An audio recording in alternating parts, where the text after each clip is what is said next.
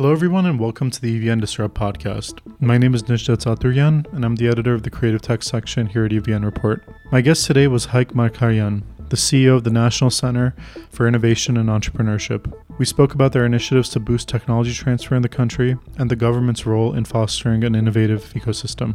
Thank you for listening. Hayk, thank you so much for joining us today. Najdet, thank you so much. I was waiting for uh, really to meet you here. We've been talking about doing this for a long time, so I'm, I'm glad we finally got the opportunity to do it. Hayk, so you're the CEO of the National Center for Innovation and Entrepreneurship, which is hosted under the Ministry of Economy of Armenia. Tell us a little bit about what NCIE does and what the scope of the mission is for NCIE. NCIE was uh, formed by the government around 2009, but uh, there were no quite big uh, resources to implement some projects. And when I offered Prime Minister to start uh, the modernization of the center in 2021, that the year we started very actively uh, in, engaging different experts, paying them some money. Even many people came uh, for free.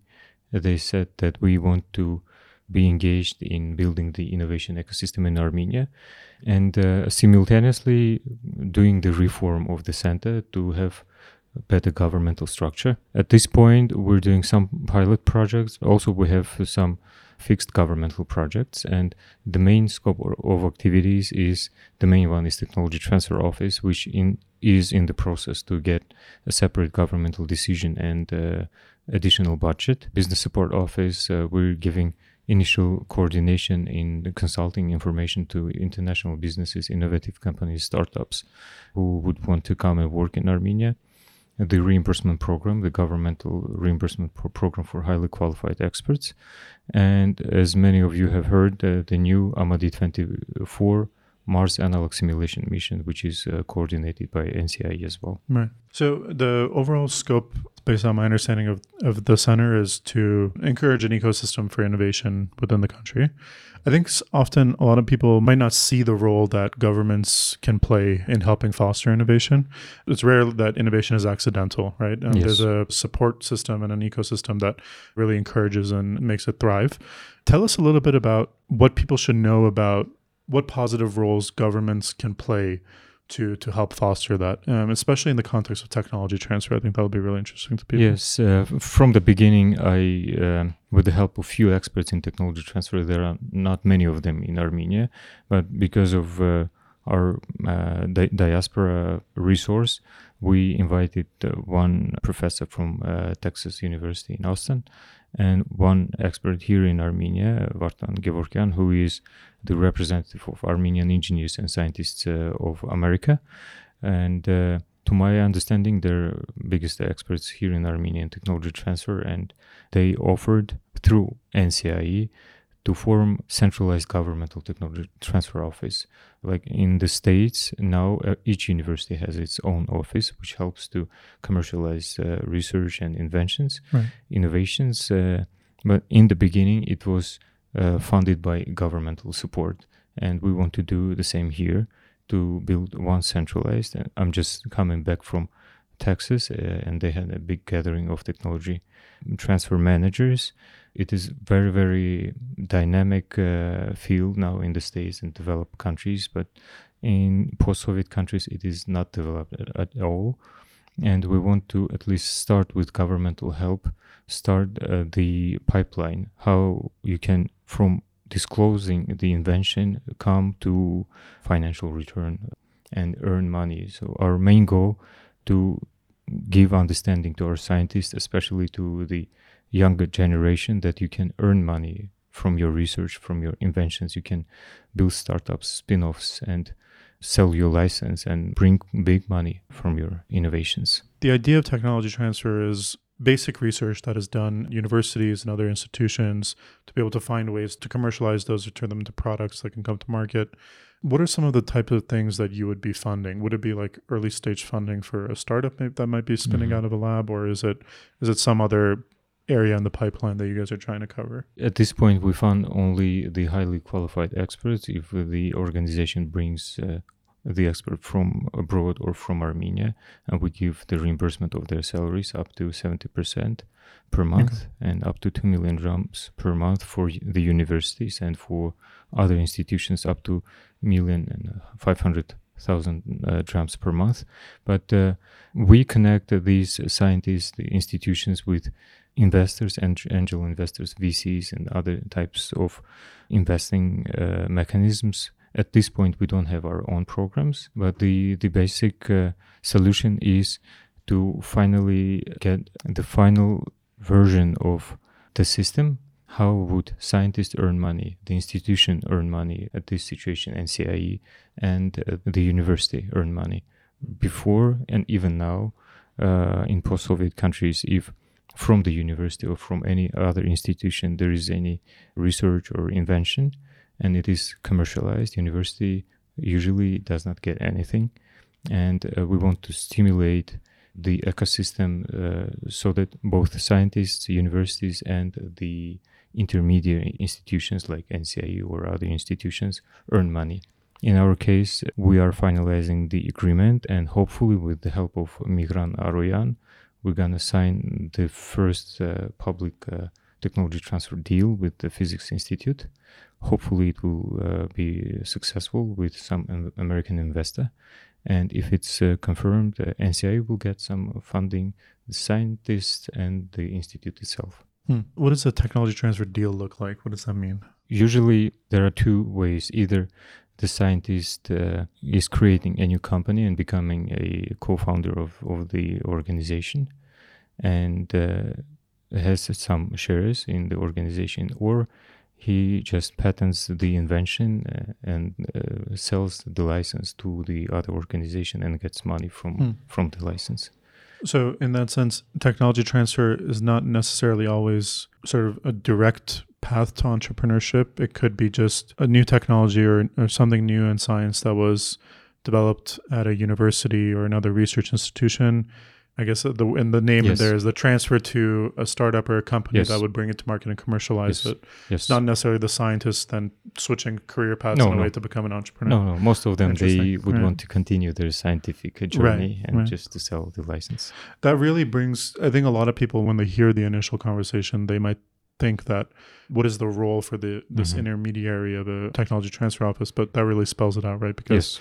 the scientist just wants to keep doing science yes. whereas the technology transfer office is the one that would deal with the I guess the business side of things is you. Yes, you, yes, you yes. It, yeah. Business marketing and right. then finding these investors and also just giving seminars and teach our scientists that you don't need to be afraid of talking with business people about your technologies. You can earn actually money from mass production, more money, rather than you just uh, wait until somebody comes and invests big amount of right. money to your uh, invention, and usually it doesn't happen. Mm-hmm.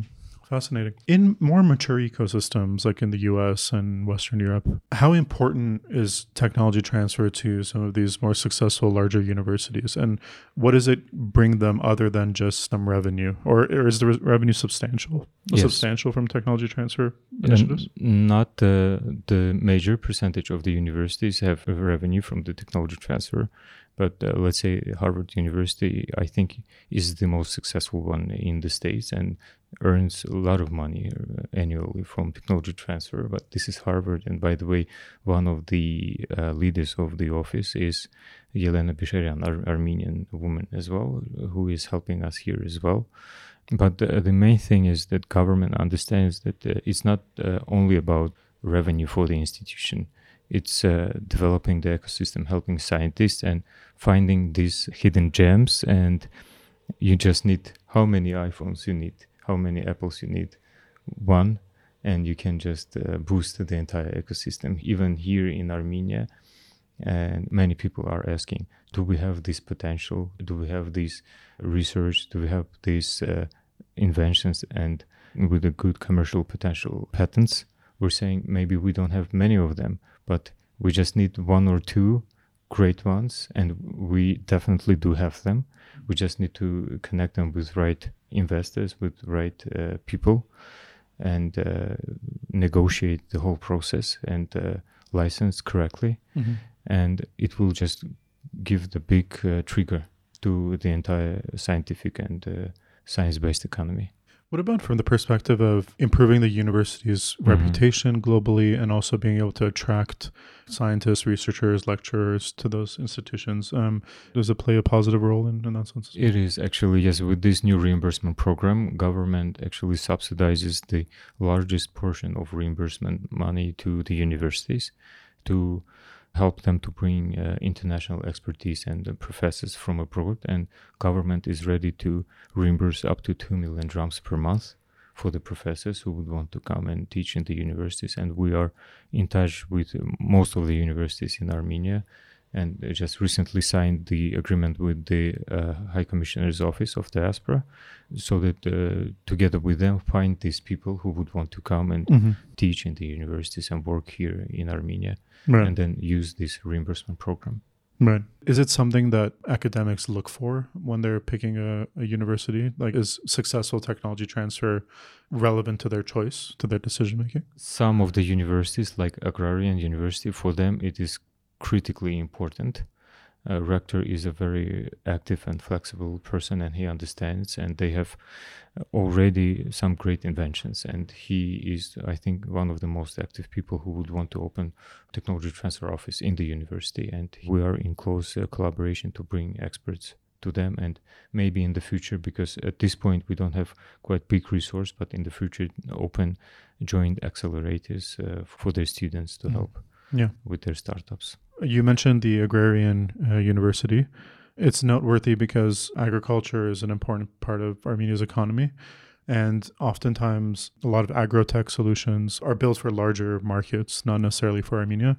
So, if we have an agrarian university that is potentially producing tech that could help solve some of the domestic issues in the market, that would be a huge boost. Do you guys think about sort of strategic areas for the country that need to be focused on from a technology transfer perspective? And, and if so, what are those areas? you know statistically due from the soviet period, uh, we were very very strong in mathematics and physics actually even now per capita armenia is one of the leaders in the world uh, by the research in this field physics and mathematics.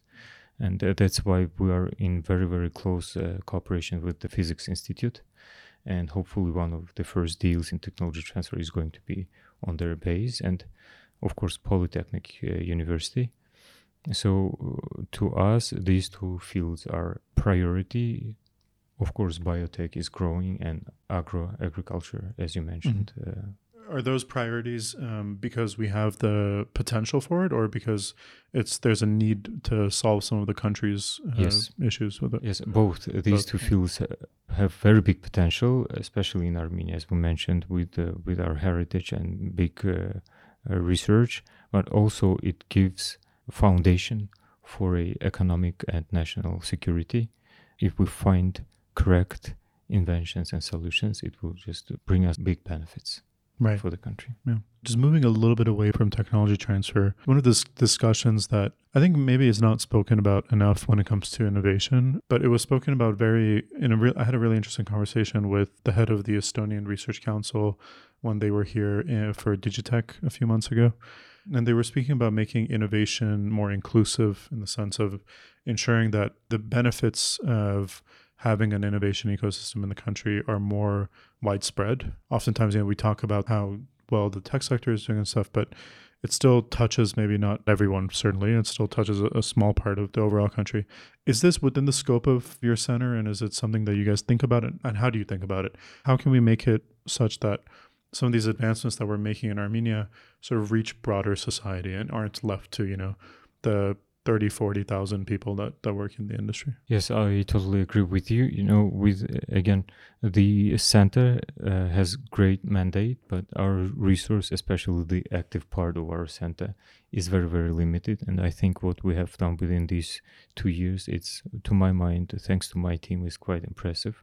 We have done the inventorization of most of the scientific inventions, and we have met most of the institutions and universities in the scope of technology transfer and we are preparing the first deal and the agreement which was not prepared the official agreement. But also in the five year governmental program we are in charge of building the regional development of youth entrepreneurship innovators women entrepreneurship. And the one of the main pillars is to teach in the region people how to use modern innovative uh, mechanisms to earn money. And you can do it in your region and you can develop yourself and your product and your organization in your region. It is not necessary especially in the modern times to go out and uh, find some success in the bigger cities. Yeah. I'm really happy to hear that there's uh, efforts being placed towards bringing that messaging to the the regions. Because oftentimes when people speak about armenia's booming tech industry in my mind, I think it's really Yerevan's uh, booming tech industry. There's now some activity in Gyumri, yes. and there's some initiatives to expand it to other cities, but that we really have a lot of work to do on on that front. Indeed, yeah. and uh, together, one more thing, together with the Switzerland Chamber of Commerce, we're doing annual pitching sessions in the region for young uh, entrepreneurs. Last year, we did uh, in Gyumri, and we uh, invited scientists, micro business owners, women entrepreneurs and actually wounded soldiers from the uh, war and they showed their projects and they got funding from the chamber of commerce. And this year we're gonna do in vanadzor again to kind of help to develop this regional ecosystem. Mm, fantastic. Let's speak a little bit about you mentioned a few times the government program to uh, reimburse the salaries of experts from abroad who uh, wish to move to Armenia for some period of time. We spoke about that quite extensively a few months ago with Hovsep Patlakanyan yes. from the Investment Council, who was involved in developing this plan. Can you give us an update on how it's going so far? Are there some numbers you can share with us? How successful has it been so far? Yeah, at this point, it is uh, quite successful. Uh, we have already 321 applicants from different fields, uh, and uh, they are working in 18 uh, organizations we have signed contracts with them and are waiting in the very nearest uh, days are going to start uh, the reimbursement itself. I would say again, together with the Office of High Commissioners for Diaspora Affairs, we want to bring more and more uh, highly qualified experts and use their resource with diaspora network to connect with, uh, target them and connect them with the organizations here in Armenia the goal is to increase productivity of the organizations by bringing the expertise, but it is not necessarily for people from abroad. Even here in Armenia, if there are people with who match the criteria, they can apply. They can go to the organizations, work there, and then the organization applies. And if they uh, are approved, they can get the reimbursement for their employees. I think that's one of the the more interesting programs that has popped up uh, recently. And even if the numbers don't reach like 1000s mm-hmm. or stuff, a few really key people in yeah. key institutions could make a huge difference. So yeah, I, I, really applaud that. Hayk, uh, this is really one of the uh, such a, a, fascinating topic. We might have to come back one day to speak about it much further. But this Mars program that you guys are doing, tell me about that. Yeah, wonderful. Thank you so much. No, uh, just very coincidentally, uh, somebody told us that there is this uh, program from Austrian Space Forum. We invited them to Armenia, and they haven't actually heard about much about our scientific and space heritage. And uh, we formed some uh, organizational committee. Uh, including UAT, some legal uh, representatives, and as a governmental body was NCIE, and we showed them the uh, different locations in Armenia. One of the criteria was that this uh, landscape is very uh, similar to Mars. To Mercury. Yes, was one of the options. options yes, they're going to tell uh, publicly soon, very soon. Oh, okay. 99% they have decided that, but not 100% yet. My guess is Mercury, but we'll see. we'll see. and uh, also, we told them about our heritage in science, space, and uh, that the first uh, uh, Mars rover was designed by Armenian Kemurdzhian and many other things. And uh, they were really shocked that Armenia has this big potential, and actually many things have been forgotten. And they are saying, "Let's do it in Armenia." And it was a very, very big excitement for all of us because this will really help to rebuild our scientific and space heritage because it's not only about space, it's mainly about uh, scientific experiments during their mission. Every two, three years, they're choosing one country, and there were other candidate countries for the next year. But uh, suddenly they decided to change their mind and announced that Armenia is going to be the host country.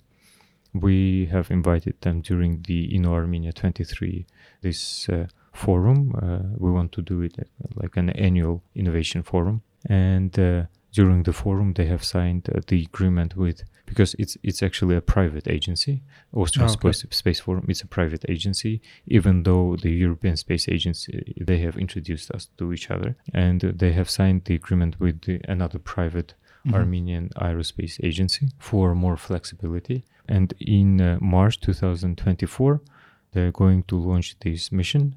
They're gonna build the base uh, where it's gonna be kind of a, a closed area uh, where they're going, to do a one month mission of analog simulation, Mars simulation.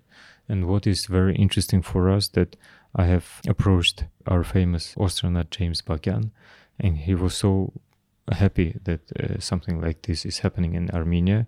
He joined online, even though it was 4 a.m. in in the states. He joined online. He greeted everyone and he showed his support. And he, until now, is saying that I want to be engaged as much as possible. Fantastic. And build connections, even maybe with American stakeholders mm. as well. Yeah. It's so interesting. Not only you were telling the story of history of science in Armenia, but also at least twice now you've mentioned you know prominent Armenians abroad who yes. work in really top places like earlier you said Harvard's technology transfer office and uh, we have an astronaut their willingness to engage in developing these kinds of projects in Armenia is such a huge I almost want to say luxury and gift yes. that uh, Armenia has and utilizing that is I think hugely important and it's such a it's such a it'd be so unfortunate to not utilize it. Right? I yeah, totally agree. Huge potential there. Yes, yeah. and to my mind, we are not utilizing it uh, enough. Enough, yes. Even not to ten percent, I think. Yeah, I want to ask you more about that in a minute, but quickly on on the Mars project, can you mm-hmm. tell us a little bit about what type of things they'd be experimenting with? They are going to do some interesting experiments during their mission related to soil, to plants, to human health, to rovers, to drones, to uh, delay in frequency, if latency, you, latency, mm-hmm. yes. All the gathering data, which will help uh, during hopefully in future missions, right. in real missions. Right. Um, Hayk, earlier we spoke about utilizing professionals from the diaspora more within Armenia's different institutions, both governmental and not. You yourself, I believe, grew up in Russia. Is that right? And you came to Armenia with the IGORTS mm-hmm. program. Mm-hmm. Yes. And I think you're one of the more successful examples of iGorts participants. Another one is my good friend Agaz, which I, yes. I think is a mutual friend of ours. What's your message to Armenians abroad that might want to get more engaged, specifically from your perspective in governmental bodies? Yes, uh, thank you for the question, Nishte. You know, uh, yeah, I've been living in Russia, and it's interesting that I have experienced also pe- talking with people in in the West. I've been studying in the States and working in Canada as well. And you know what I have uh, seen Armenians in diaspora, you just offer them some small thing, but practical. Most of them would will to come and uh, do something good for Armenia. And again, what I said that we're not unfortunately utilizing this resource entirely. Like we're utilizing very small part of it to my mind. Like IGORTS this reimbursement program. Again IGORTS brought one of the diaspora representatives and now we are with other IGORTS participants we are doing another program which is related to uh, diaspora as well and if you engage more and more diaspora armenians definitely we have this hidden big potential which is a lot bigger than any oil or anything else gold or something what our neighbors have.